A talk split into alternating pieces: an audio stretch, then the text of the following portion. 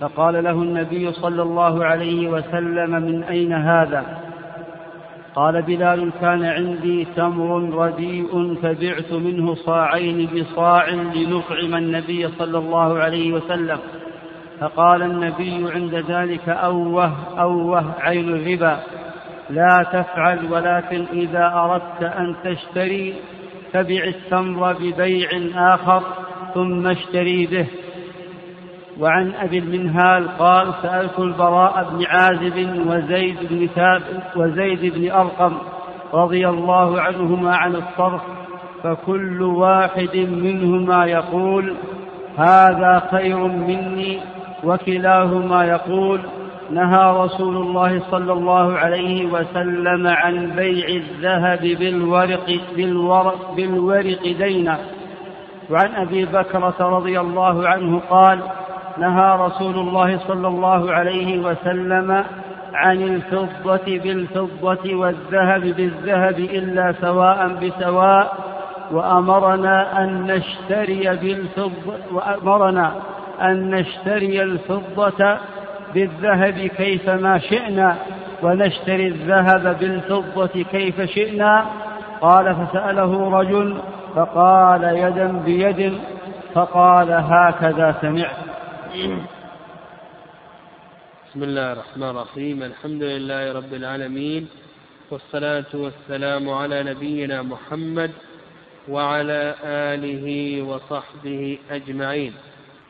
يقول المؤلف رحمه الله تعالى عن أبي سعيد الخدري رضي الله عنه قال جاء بلال إلى النبي صلى الله عليه وسلم بتمر برني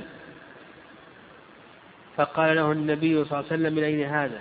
البرمي التمر البرمي هذا تمر من تمور المدينة. وهو من أجود تمور أهل المدينة. من أجود تمور أهل المدينة. وقول النبي صلى الله عليه وسلم أوه كلمة يؤتى بها للتوجع. يعني كلمة يؤتى بها للتوجع أو للتفجع. يعني للتفجع. قال قال بلال كان عندنا تمر رديء فبعت منه الصاعين بالصاع ليطعم النبي صلى الله عليه وسلم فقال وسلم عند ذلك أوه أوه عين الربا عين الربا لا تفعل ولكن أردت أن تشتري. إذا أردت أن تشتري فبع التمر ببيع آخر ثم اشتري. نعم هذا الحديث فيه مسائل من مسائله أنه أو أن نعم. أنه عند مبادلة جنس بربوي فإنه لا أثر لاختلاف النوع أو الجودة أو الرداءة عندما تبادل جنسا وهذا ضابط من ضوابط الربا يضاف إلى الضوابط التي سبقا ذكرنا. عند مبادلة جنس ربوي بنفسه يعني عند مبادلة جنس ربوي بنفس الجنس. أو نقول عند مبادلة ربوي بجنسه فإنه يجب التساوي ولو اختلف في الرداءة والنوع والجودة ونحو ذلك. لا أثر لاختلاف الرداءة والجودة والنوع عند مبادلة الربوي بجنسه يجب يجب التساوي فعندما تبادل تمرا جيدا بتم بتمر ردي يجب التساوي مثلا سكري بتمر شبر يجب التساوي الجمع الردي بهذا البرمي الجيد يجب التساوي ما تقول آخذ صاع من الجيد بصاعين من الردي ما, ما يجوز هذا. ما تقول آخذ عشرين غرام من الذهب عيار كذا بثمانية عشر عيار كذا أقل منه. نقول يجب التساوي. عندما تبادر ربويا بجنسه ذهب بذهب فضة بفضة بر ببر رز برز رزا برز برا ببر تمرا بتمر إلى آخره لحما بلحم. يجب التساوي. ولا أثر لاختلاف النوع أو اختلاف الرداءة أو القدم أو الجدة أو نحو ذلك. كذلك أيضا يؤخذ من هذا تحريم ربا الفضل. نعم تحريم ربا الفضل لأن بلالا لما بادل الصاع من التمر بصاعين هذا ربا الفضل. وربا الفضل ضابط ربا الفضل الزيادة في أحد الربويين الحالين اللذين اتحدا في الجنس. ضابط ربا الفضل نقول بأنه الزيادة في أحد الربويين الحالين اللذين اتحدا في الجنس يعني اتحدا في الجنس قال وأيضا هذا الحديث يستدل به الشافعية على جواز بيع العينة. الشافعية يستدلون الشافعية يرون جواز العينة والشافعية من أضعف الناس في المعاملات. من أضعف الناس في المعاملات هم الشافعية رحمهم الله. ويرون جواز العينة نعم. ومن ضعف مذهب الشافعية في المعاملات تقدم لنا أنهم لا يجيزون شرط المنفعة. يغلقون الباب. ويغلقون الباب في الصيغ. يقولون صيغ العقود ما ما تنعقد العقود ما تنعقد بالمعاطاة. ما تنعقد إلا باللفظ وغير ذلك. يعني هذا يدلك على ضعف أصولهم في المعاملات. المهم الشافعية يجيزون بيع العينة. ما هو ما هي صورة بيع العينة؟ بيع العينة ما هي صورة؟ صورتها. يعني صورة بيع العينة بيع العينة هي أن تشتري سلعة بثمن مؤجل ثم تبيعها على الذي اشتريتها منه بأقل من ثمنها نقدا. تشتري سيارة بمئة ألف وتبيعها على الذي اشتريتها منه. تشتري سيارة بمئة ألف مؤجلة وتبيعها على الذي اشتريتها منه بثمانين ألف نقد. فالآن هو يطالبك بمئة ألف وأخذت منه كم؟ ثمانين ألف. أصبحت الآن مئة بثمانين. هذا الربا. نعم هذا هو الربا. مئة بثمانين هذا هو الربا. وبيع العينة محرم. يعني بيع العينة محرم. إذا العلماء يقولون بأن بيع العينة ينقسم إلى قسمين. القسم الأول أن يكون هناك اتفاق ومواطأة. فهذا محرم بالإجماع. حتى الشافعية يرون التحريم. إذا كان هناك اتفاق ومواطأة.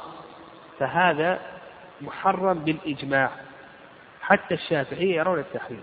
القسم الثاني ألا يكون هناك اتفاق ومواطأة فالجمهور على أنه محرم. والرأي الثاني رأي الشافعية أنه جائز. لأن النبي صلى الله عليه وسلم قال لبلال رضي الله تعالى عنه بع الجمع. نعم. ماذا قال؟ قال فقال النبي صلى الله عليه وسلم لا تفعل ولكن إذا أردت أن تشتري فبع التمر ببيع آخر ثم اشتري. هذا يشمل قول وسلم بيع التمر ببيع آخر ثم اشتري. يشمل على ما إذا اشترى من هذا الشخص أو من غيره.